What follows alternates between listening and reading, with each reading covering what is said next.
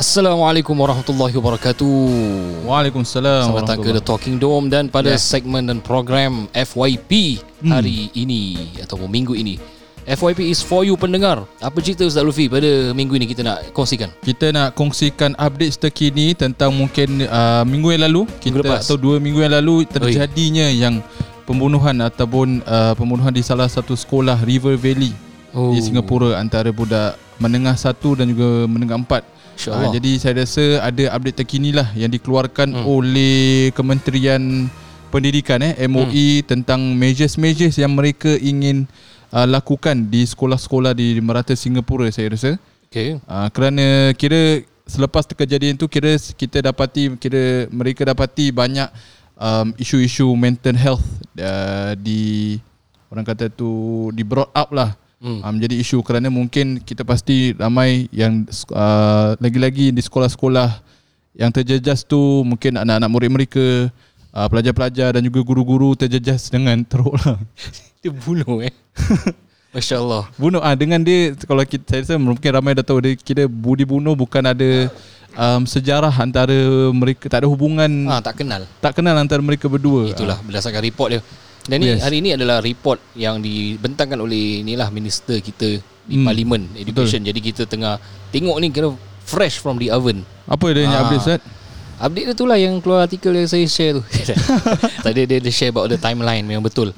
So dia punya Oh report, timeline eh. Ah, Timeline the kira apa dia punya start. apa yang berlaku. Okay, Oh. first kali apa yang saya ingat eh, tadi saya baca Hmm. uh, si budak tu lah yang 16 tahun yang yang telah di alleged tu bila dia dah bunuh dia pergi luar toilet dengan tangan dia tu ada X tu kapak. Ah. Uh, then ter, terserempak dengan sekumpulan student. Dia tengah recess time. Jadi macam student tengah tengah ramai lah. Jalan-jalan lah gitu. Ha, cuma dia dekat tingkat tiga yang kantin tempat jauh. Jadi hmm. macam few students je lah yang yang naik. Hmm. Ha, kebetulan ada satu grup. Jadi satu grup tu nampak budak tu tengah pegang X. Jadi budak tu yang pembunuh tu lah. Dia suruh uh, telefonkan polis. Jadi yang tu orang pun Terkejut tak tahu lah. lah, terkejut dan orang bilang orang punya teacher. Okay, then second group of student pun nampak juga si pembunuh tu suruh telefon Call polis. Ush. Ha, budak ni pula yang group student ni pula dia gunakan pendekatan lain.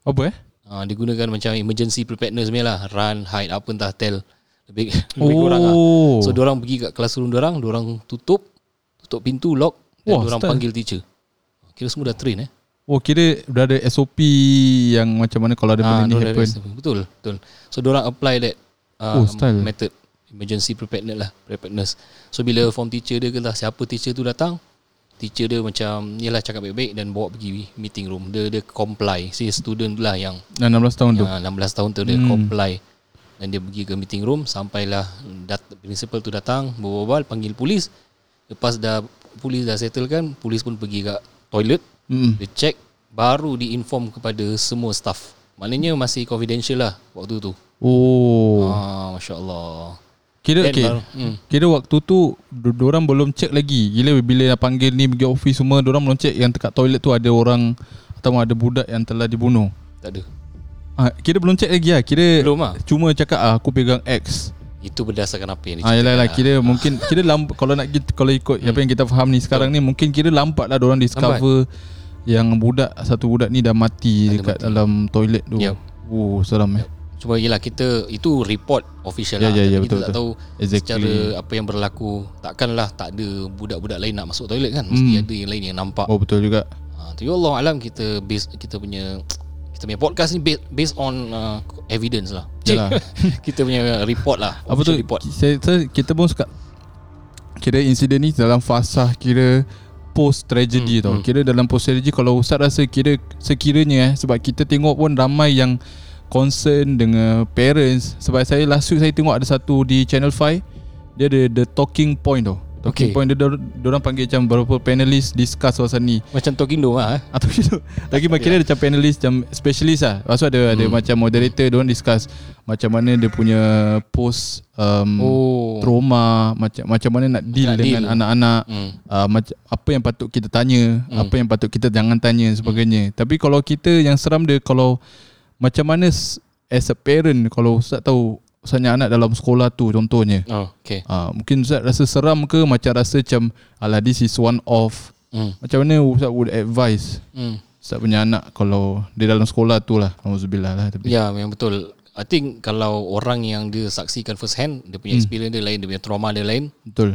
uh, Yang budak group of student Yang jumpa budak tadi Ah. pun Dia punya trauma dia lain Dan mungkin orang yang masuk kat toilet lagi teruk lah So I think ada level lah Severe ke mild ke kan Moderate Kalau ke budak yang just The public The general public pun Mungkin lain dia punya So in general Kalau let's say Anak-anak kat sana It's a good lesson lah Point lah kita nak terangkan tentang kita, Dia punya kepentingan Apa Okay first kali Apa kata apa untuk nak dia self defense lah. Ah, Hmm. Sekarang baru nak belajar silat lah rasanya. Hantar kelas silat Hantar kelas silat terpaksa lah. Menepis uh, macam mana nak menepis pisau, pedang, Hmm. axe. Saya, tengok satu yang ni saya tak tahu kita dah bawa belum yang dia punya yang surat khabar yang keluarkan uh, sponsor X Oh, dekat bawah dia artikel Betul, tu. Tu kesian. Dia tak tahu nak nak react macam mana. itu tak lah pasal dia dah explain. Yalah dia dah, Dia dah dia dah explain lah. Cuma macam memang can be damage control lah actually. Uh, actually not appropriate lah. Boleh damage Itu- boleh control. Ya, tu I think FYP lain lah. Ya. Ya, Mungkin siapa tak tahu kira dia pun satu salah satu surat khabar di Singapura keluarkan um, artikel tentang ter- kejadian ini di first page cover mereka. Tapi Ya. bawah tu ada advertisement salah satu minyak kapak lah. Minyak kapak Hmm, minyak kapak lah, minyak kapak. minyak, minyak kapak. So uh, ramai yang macam tunjuk concern mereka yang mereka rasa macam tak sesuai. Ya. macam seolah-olah apa yang ingin dikatakan lah. Ya, wala- walaupun dia dah book dah lama memang faham. betul Takkanlah tak boleh. Mungkin boleh di page like oh mungkin dia ada dia punya payment eh macam ah, aku nak front page ada juga dia Tak. punya package. Tapi boleh diatur lah. Boleh diatur. Ni kan nak viral. Nak viral. Ha? Nak viral, mesti nak viral. Kita eh, tak tak ada tahu orang tahulah niat hati masing-masing tu. Biarlah dengan kapaknya, eh, minyak kapaknya. minyak kapak yang popular. Ha. Bukan nak promo di Dia sini. punya yang isunya kita nak bincang di sini adalah satunya mental health. Yes. Satu lagi selalu kalau kat sekolah mesti dekat toilet eh.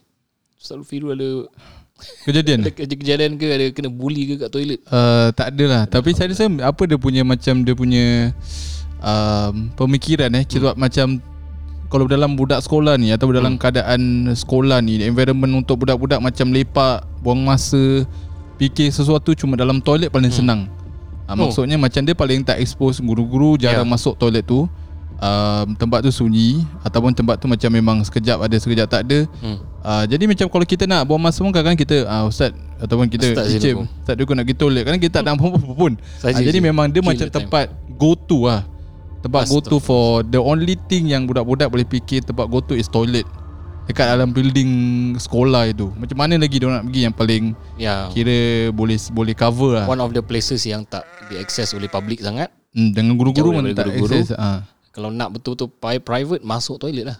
Dalam Masuk toilet, cubicle stay je. uh. Berapa ramai cabut beratur masuk toilet je. Yes Betul lah Ada tak boleh. Rasa juga nanti kena line up dekat tepi Tapi lagi okey lah Lagi tak panas Sebenarnya guru-guru pun ada ada waktu zaman Ana ada ustaz tu jalan-jalan kat toilet. Dia tahu eh Bang, bang lah. Kira Uish. dia ketuk lah. Oh seram Ah, ada dia buka oh okey ni cabut eh. Saya ada Kawan saya selalu Dia macam bila Yang pagi punya Hmm. Kira kan panjang kita punya doa semua Jadi dia cabut pergi toilet Ada kipas Relax Lepas tu Walaupun dia nanti Dia akan kena line upkan tempat Budak lambat tau Tapi bukan lambat yang kat luar Ah. Lambat yang sebab pergi toilet Dia tak kisah Macam okey je kat sini Lagi tak panas Lagi relax Tapi kat dalam je. Dia kat alam Masa dah apa Setengah-tengah dia keluar Dia Oh. line up dekat tepi lorong Jadi tak payah nak nak diri panjang Ah, lama-lama lah. lama Jadi Kena cut tak panas lah. sangat Tu taktik yang baik lah eh. Tapi macam eh Idea cakap dia Dia macam ah, tak kisah Aku Hmm. lambat ah, Tapi itulah Memang toilet tu tempat go to Pelajar-pelajar lah eh Yalah, betul. Satunya aspek keselamatan, maybe untuk uh, defensif kita kena ada martial art. Satunya ya, belajar seni pertahankan diri. Yang kedua uh, dari sudut kerohanian baca doa, okey. hmm. Yang ketiga is well-being lah. Mental health ni tak ada orang tahu. Ha, tak ada orang tahu sama ada orang tu ada problem tak kan. Hmm. Dia kadang-kadang senyum tapi dalam hatinya kita tak tahu apa yang tengah go through lagi lagi budak ni.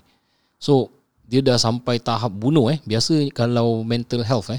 Kalau orang yang ada psychiatric disorder ke ada illness ke orang akan self harm. Macam nak bunuh diri dia. Oh Dia cederakan diri dia. Oh, oh, Ni macam dia nak bunuh orang tu dah. Seram lah. Dia level lain lah. Dia ada satu yang macam Ada dua personality eh Apa Oh. saya lupa nama dia Um, Diso Disopia Apa ah. Ah, bipolar Ah, disorder. bipolar Bipolar bipolar disorder disorder. Bipolar disorder Mungkin lah Sebab tu saya tengok hmm. macam Ada cerita juga Saya tengok dekat mana hari tu Kira dia dua personality Macam satu time ni dia asyik macam nak Dia uh, cerita di TV lah Hmm. uh, Satu time ni dia macam Ada personality dia Dia nak cederakan dia punya isteri sebab isteri dia konon macam buat dia jealous sebagainya. Hmm, Hmm. Lepas tu dia cedera-cedera at satu time nanti the next morning dia macam minta maaf. Eh semalam Okay. aku kira dia cederakan diri dia. Dia macam tumbuk tembok dia rasa itu. guilty. Dia rasa guilty dia sampai punish diri dia. Dia tumbuk tembok Mungkin macam yang ni pun sama lah Macam dia dah rasa guilty kan Dia suruh Ah. call polis tu yang seram dia kira macam Ah. besoknya isteri dia jumpa dia dia dah baik gila. Macam dia abang minta maaf semua, dia, saya minta maaf Hmm. semua. Uh, semalam uh, orang lain atau Oh. semalam dia pakai nama dia contoh Ya, nama ya. dia Ahmad. Oh semalam Ahmad, Neri abang Mat. Gitu lah. Macam eh ni kira lepas tu memang ada lah kita tu saya tengok macam memang lelaki tu Memang suami tu memang ada penyakit dalam cerita tu. Ya Um, tak salah saya pun uh, penyakit tu lah bipolar tu. Uh, jadi memang dia ada dua personality. Bila dia satu personality tu memang dia nak cederakan sebab hmm. seseorang tu kalau ada cerita tu dia isteri dia buat dia marah sebagainya. Uh, so macam mungkin boleh jadi kepada budak ni. Ya pasal mental ni Kita dua pun tak tahu sangat lah Jadi insyaAllah Hmm. Kalau ada satu orang pakar ah, Ustaz Fauzi ke kan Kita at least boleh Betul juga, eh. Further lah eh Untuk Yes. discuss ni Kalau nak ambil jalan mudah Ustaz Lufi eh Macam pakcik-pakcik Dia akan cakap Ni buatan orang Tak tahu kan kena, kena, kena rasuk Kira macam orang hantar barang. ha. orang hantar barang. Ada okay FYP yang kedua Itu yang pertama Jadi Yeah. take away dia adalah uh, Supaya kita Menjaga diri kita lah Dan juga Sentiasa Take care of others Jadi Ustaz ada sa- salah satu doa Lagi. ke apa yang mungkin Hmm. uh, pagi-pagi mungkin kita ada dengar macam kita mungkin ada ibu-ibu bapa-bapa yang selalu kadang-kadang pagi-pagi Risau. sebab hantar anak pergi sekolah Hmm. uh, mereka bacakan doa ke apa dan sebagainya mungkin ada satu yang boleh dikongsikan mungkin ustaz sendiri amalkan kepada Okey. Ya. Biasanya kita akan doa bahasa Melayu sajalah. Hmm. Ha, tapi kalau kita nak ambil satu ayat pendek je, senang je. Wallahu khairun hafizan wa huwa arhamur rahimin. Ah, fallahu khairun hafizan wa huwa arhamur rahimin. Yes. Fallahu Maknanya ustaz maknanya Allah sebaik-baik penjaga hmm, wa huwa khairur rahimin. eh, wa huwa arhamur rahimin. Ah, arhamur. Fallahu khairun hafizan wa huwa Arhamur rahimin. Ah, Dan dialah yang Maha penyayang lah. Ah, Paling penyayang. Jadi kita minta Allah jaga. Ah, insyaallah. itu ayat Quran lah. Jadi pendek, senang je. Fallahu khairun huwa arhamur rahimin. Okey baik. Moga-moga kita pun boleh Okey, amalkan. Ha, mungkin ada pada parents-parents yang Yes. selalu risaukan anak-anak mungkin ke sekolah selalu hantar ke sekolah mungkin boleh baca Ya, kepada anak. Itu itu just short kita punya apa kata uh, fast reaction lah. Kalau nak Hmm. discuss lebih mendalam kenapa budak tu boleh jadi gitu, family ke, media ke, ah panjang lah sampai 3 hari pun tak habis. Pendek je FYP. Kita pun belum lagi uh, banyak Ya. fu- belum full report dikeluarkan daripada pihak Ya, insya-Allah. uh, minister jadi Ya. kita tunggulah update-update mereka. Alright ustaz yang kedua. Yang kedua ni seberang. Negara Seberang. seberang. Oh yeah. Pada minggu lepas juga.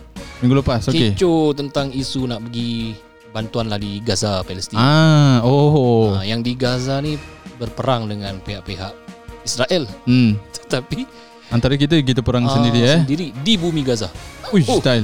Di luar movie untuk Di- bumi bawah Gaza. bumi. Ya, bumi Gaza. Kita untuk bumi Gaza Fight kita berperang untuk bumi Masya Gaza. Allah. Itu pun walaupun dia berlaku di seberang eh negara seberang tapi percikan dia sampai kita lah. Biasalah kita kalau orang Islam kan ambil berat apa Terasa yang berlaku. lah. Ya, ini bukan pasal di, di negara lain jangan masuk campur tak. Pasal ni Palestin kan isu kita juga. Cik. Betul. Kudus. Istu ummah. Ha, kita ambil tahu, jangan terlalu ambil tahu dan kita ambil pengajaran daripada setiap apa yang berlaku. Jadi apa pengajaran Ustaz Lufi? So background dia macam mana? Ah, Background ni kita kita sebut nama pun boleh tak ada masalah. Hmm. Boleh Ah, atau jadi apa? UEL tu eh. UAL kita memang Boleh ada uh, pertempuran ataupun ketegangan Boleh lah sebut je lah. uh, di social media antara Ustaz Sabiliu dan juga salah satu influencer ataupun uh, business uh, yang maju oleh Caprice namanya. Ya. Nama gelarannya Caprice atau nama, tak, nama betul tak salah. Aris. Hmm. Aris bin Ramli. Uh, saya saya yang mereka um, Tahu lah. ah tahu saya suka saya Follow dia. saya follow dia. Gen Z ya. Dia memang kira okay lah. Saya pun tak, tak boleh nak tunjuk saya punya ni eh sokongan ke mana. so okay, apa yang terjadi adalah si Kepris ini uh, tunjukkan kemarahan beliau kerana uh, tunjukkan ketegangan atau informasi yang dia dapat ni seolah-olah menunjukkan Ustaz Sabiliu ketika masuk ke Gaza itu Hmm. telah membuat perkara-perkara yang tidak disenangi oleh penduduk-penduduk Gaza selepas uh, beliau pulang daripada Gaza dan ke Malaysia. Hmm. Uh, jadi lepas tu dia seolah-olah menjejaskan um, application si Caprice ni untuk masuk ke Gaza dan sebagainya. Lepas oh, tu okey. adalah mula um, tuduh menuduh um, bongkar atau mencari kesalahan antara satu sama lain uh, sampai lepas tu mungkin uh, banyak dan bila dah ke- kejadian itu malah mulalah macam media-media semua pick up the stories uh, netizen mula berbincangkan repost screen record Oh. taruh di TikTok taruh di, di Instagram dan sebagainya Yalah. uh, mula pihak-pihak atau puak-puak sokong menyokong kecam mengecam antara semualah uh, jadi kita pun macam tadi ustaz mula-mula dengan katakan macam uh, mereka-mereka yang di Gaza itu sedang berperang uh, betul sampai ada yang kematian dan sebagainya hmm. tapi yang sedihnya seolah-olah kita ni ataupun mereka kita lah semua yang Hmm. ingin menolong Gaza tapi kita pun macam antara kita sendiri bergaduh dan sebagainya uh, atau walaupun memang kita pun rasa kita acknowledge lah mesti ada kesilapan Yalah betul. uh, mesti ada Mm-mm. niat-niat yang kita pun tak nak menuduh niat-niat mereka yang masing-masing untuk kepentingan sendiri, kepentingan Hmm, bisnes, ya. dengan reputation dan sebagainya. Tapi itulah kita sedih lah juga macam kita rasa nampak gaduh gini macam walaupun kita tengok sebab apa tau saya nampak awal-awalnya mereka berdua ni macam sangat-sangat disenangi oleh rakyat Malaysia rakyat rakyat, mereka macam orang ni macam idolakan lah Ya. macam Dia dua kan? ah, dua figura yang macam berbeza tapi untuk satu macam Satu mission cause lah. Yeah. satu cause tapi bila ni berpecah itu yang macam alamak wasted lah rugi ada, lah Ada camp sana, camp sini. kan. yes mereka Yang- seolah macam hmm. asset yang baik lah untuk Malaysia hmm. Tapi untuk sekarang nampaknya dah kurang sikit lah. Dah reda sikit kerana semua pihak dah berikan penjelasan. Sekarang dah sampai polis punya kes lah. okay. Ha, so apa yang yang penting kita nak dapatkan ni je. Kita punya learning point dia apa learning point dia? learning point dia eh Learning point dia adalah pada saya uh, there will be kalau orang nak buat baik any cost project tu kalau baik uh, mesti akan ada di tengahnya orang-orang lain lah pihak-pihak lain yang mengambil kesempatan hmm. uh, untuk untuk apa ada kepentingan diri yes yes yang menyebabkan kadang-kadang projek tu terbantut ataupun projek tu dilihat sebagai satu yang tidak baik kan uh, jadi perlu lagi-lagi bab-bab derma ini perlu ketelusan lah kan kalau dia bawa duit-duit orang hmm. so perlu ada transparansi lah Yes. Saya rasa ni macam memang lumrah macam how memang dunia ni works lah. Maknanya hmm. mesti ada right on eh orang kata right on antara satu sama Yeah. lain uh, take opportunity peluang ni macam peluang-peluang value tau. Ha. So mesti ada that kita pun kita sebagai yang macam kalau kita nak be rational kita tak boleh expect mesti 100% clean. Ni bukan nak pun duduk macam this macam mesti ada Betul. that that sentiment untuk uh, aku kalau buat ni mesti ada this untung profit okay um, nama uh, financial ke sebagainya ke reputasi sebagainya tapi macam kita sepatutnya dah boleh faham lah hmm. kalau saya sendiri kita kita faham macam ni oh memang mesti ada hmm. ni benda-benda yang nak ataupun uh, badan-badan yang akan take opportunity Hmm. uh, selagi mana kita pun tak tahu kita pun tak tak ada tak ada satu authority yang macam memang control pun benda-benda ni semua kita pun tak boleh nak cakap ah mana satu yang betul mana satu salah ah tak kita tak tahu nak pandukan apa saya rasa pandukan tentu sekali kita pandukan tetap pandukan ilmu lah pandu ilmu dan agama lah kalau memang pandukan tak Quran pandukan Okay, Quran tak- tapi tetap susah Ya, macam susah. kadang-kadang macam bila dah involve um, parties atau Ya. orang-orang involve duit lagi involve ni semua mesti ada Hmm. macam tak tahulah macam mana kita nak um, kita tak boleh selesaikan seorang yeah. ni macam the whole ecosystem the whole culture Mm-mm. negara. Wala- walaupun realitinya kita tak dapat tahu apa yang berlaku hmm. antara apa-apalah episod contohnya ni episod Abid Liu, Caprice. Tapi kita bagus jadikan ni sebagai case study untuk masa hmm. akan datang situasi konflik yang digembar-gemburkan di social media. So at least sebagai user sebagai analysis lah kalau analyst lah sebagai grandstand viewers lah apa lah.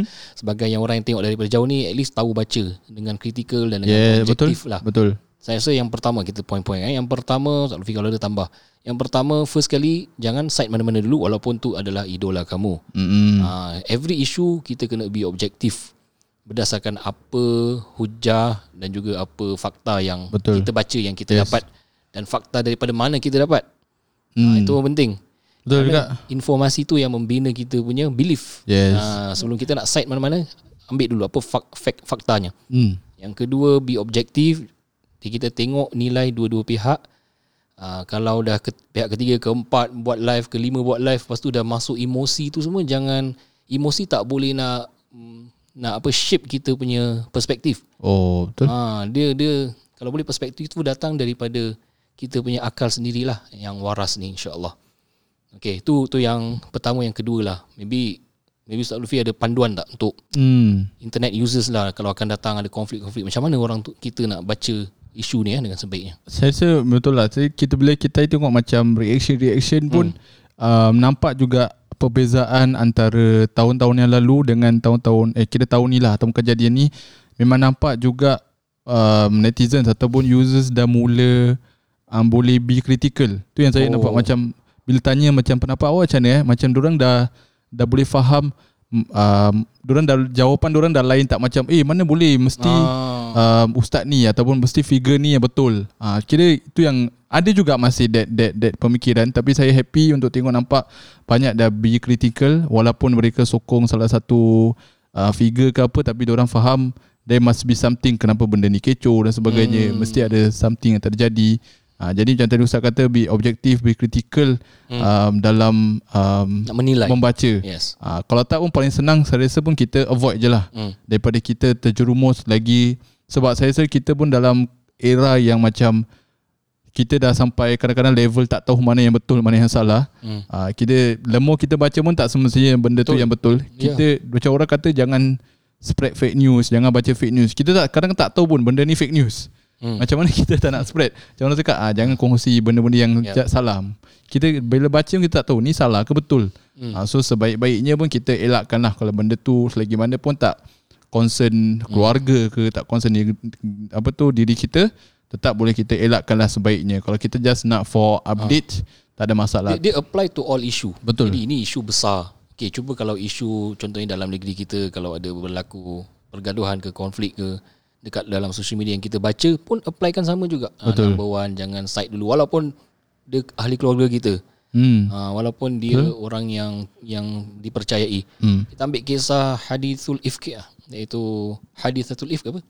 Di mana Sayyidina Aisyah. ah, Sayyidina Aisyah di, di ni kan dituduh oleh Rasulullah pun bersifat objektif dia tak terus backing uh, Isterinya isteri dia. Betul ha, juga. dia kena tunggu satu period dia suruh dia cooling period uh, Oh, Aisyah balik betul. dulu kan. Style. Pasal ni melibatkan negara jadi isu dia besar jadi dia pun pandai uh, memanglah seorang Rasulullah seorang yang pandai bijak kan dia pun bijak menangani kes walaupun dalam ahli keluarganya. Ah ha, itu is a very good lesson point untuk kita semualah. Hmm, untuk kita baca. So sampai sekarang pun kes Ibik Lu masih di mahkamah, Hmm. ah, masih polis kita yang penting ah, kita sebagai pendengar sebagai pembaca kita tahulah apa yang kita nak lakukan lah yang 3 poin 4 poin tadi. Betul. Ha, jadi saya rasa pun macam tadi last untuk tambah macam tadi Ustaz kongsikan tentang hmm. uh, kisah Rasulullah SAW sedangkan dia uh, berkelakuan sedemikian dengan keadaan dia pun kira dia memang one of the main parties atau hmm. main orang hmm. dalam keadaan isu tu. Kalau kita sendiri kita tak tak tak involve pun. Kita bukannya orang-orang yang di jauh. So lebih baik kita, le, sebaiknya pun kita Ah. kalau kita memang terbaca, kita memang nak nak baca pun kita jangan sampai kita pun involvekan diri dengan perkara yang akan buat kita berdosa, salah Hmm. uh, dengan maci ka- caci maki, tambahkan fake news, tambahkan fitnah. Um, lepas tu berbual benda-benda yang tipu. Boleh-boleh kita pun berbual benda yang tipu. Salah. Walaupun kita tak sedar. Uh, So lebih baik pun kita jauhi dan tinggalkan lah. Uh, Kalau kita tak tahu pun Kita tak perlu Tak kewajipan untuk kita ambil tahu. Uh, Selagi mana kita tak perlu Wajib ambil tahu Dan kita Neutral lah Ya. Dalam semua keadaan pun. Selagi mana dia pun tak menjejaskan Kita punya diri Sebanyaknya lah. Bagus juga episod ni. Hikmahnya pelajaran untuk orang-orang yang organisasi ataupun ada Betul persatuan pertubuhan hmm. yang nak buat ni charity. Yes Ha, dia bawa tanggungjawab amanah duit Yes. duit masyarakat. Kadang-kadang orang tak tahu lah kita pun tak tuduh. Ha. Kadang kita mungkin kita rasa benda ni senang ringan Yes. ataupun senang buat duit eh. Hmm. Senang kira senang Yeah. dapat generate income. Mungkin tak salah juga memang kadang-kadang ada business Hmm. expect dalam dalam organisasi seperti ini Betul. tapi kita lagi dia punya aware tu macam okay ni So, benda besar bukan senang-senang. Masyarakat dah lebih ni tau Dah lebih peka orang oh. lebih kritikal Macam Yes. okay Berapa banyak you all ambil Macam itulah Orang dah mula Orang tanya, ask eh. questions lah. Orang Ah. dah mula ask questions. Ha, Ni okay Derma ni projek tu Harga dia gitu Harga sebenar berapa Alamak Kadang-kadang orang tanya Betul. Ha, So that's why Berhati-hatilah bagi semua pihak Especially yang masih private limited Kalau dia tak Daftar under charity Ataupun under Yalah Oh betul Ah, lah. dia macam dia dia dia bukan NGO tapi dia dia company Ah, cuma kalau company tu dia jalankan macam misi fundraising ke itu Hmm. semua uh, public boleh tanya pasal Betul. uh, private limited So ni dalam konteks kita lah Singapore kena berhati-hati. Oh, betul betul. Saya saya saya pernah experience kawan saya pernah kena juga dia uh, kira dia buat uh, ibadah korban. Hmm. So dia pernah share dia cakap memang uh, kita mungkin nampak macam senang mudah uh, untuk organisasi organize ataupun memang dia macam just broker kan orang tengah middle person between customer and supplier dekat negara-negara tapi memang banyak soalan-soalan yang Dia macam tanya. menyeramkan jugalah. Kira dia macam betul-betul nak kena transparent Oh, ada orang nak kena tanya. clarify. Orang akan tanya ah ni dekat mana negeri mana ataupun kampung mana? Boleh berapa orang uh, susah dekat sana dapat? Berapa percentage? Oh, berapa percentage wow. awak dapat? Berapa percentage the poor dekat negeri tu yang awak buat ni dapat Ah. ke macam mana Dah totally lain dah, dah bukan macam pakcik makcik dulu kasih duit terus. Berapa Ah. projek ni? Tak- ah, kira tak ada- 100 kasih. Ah. Ah, tak tak tanya tak apa tak payah send gambar tak payah send design. Kalau orang sekarang gambar ni gambar nak kena time time korban bukan gambar yang macam Ni dah up lagi. Dia tanya berapa lagi. persen eh. Berapa persen ah berapa persen awak dapat. Ui, itu, dah macam mana kita Ah. nak reply.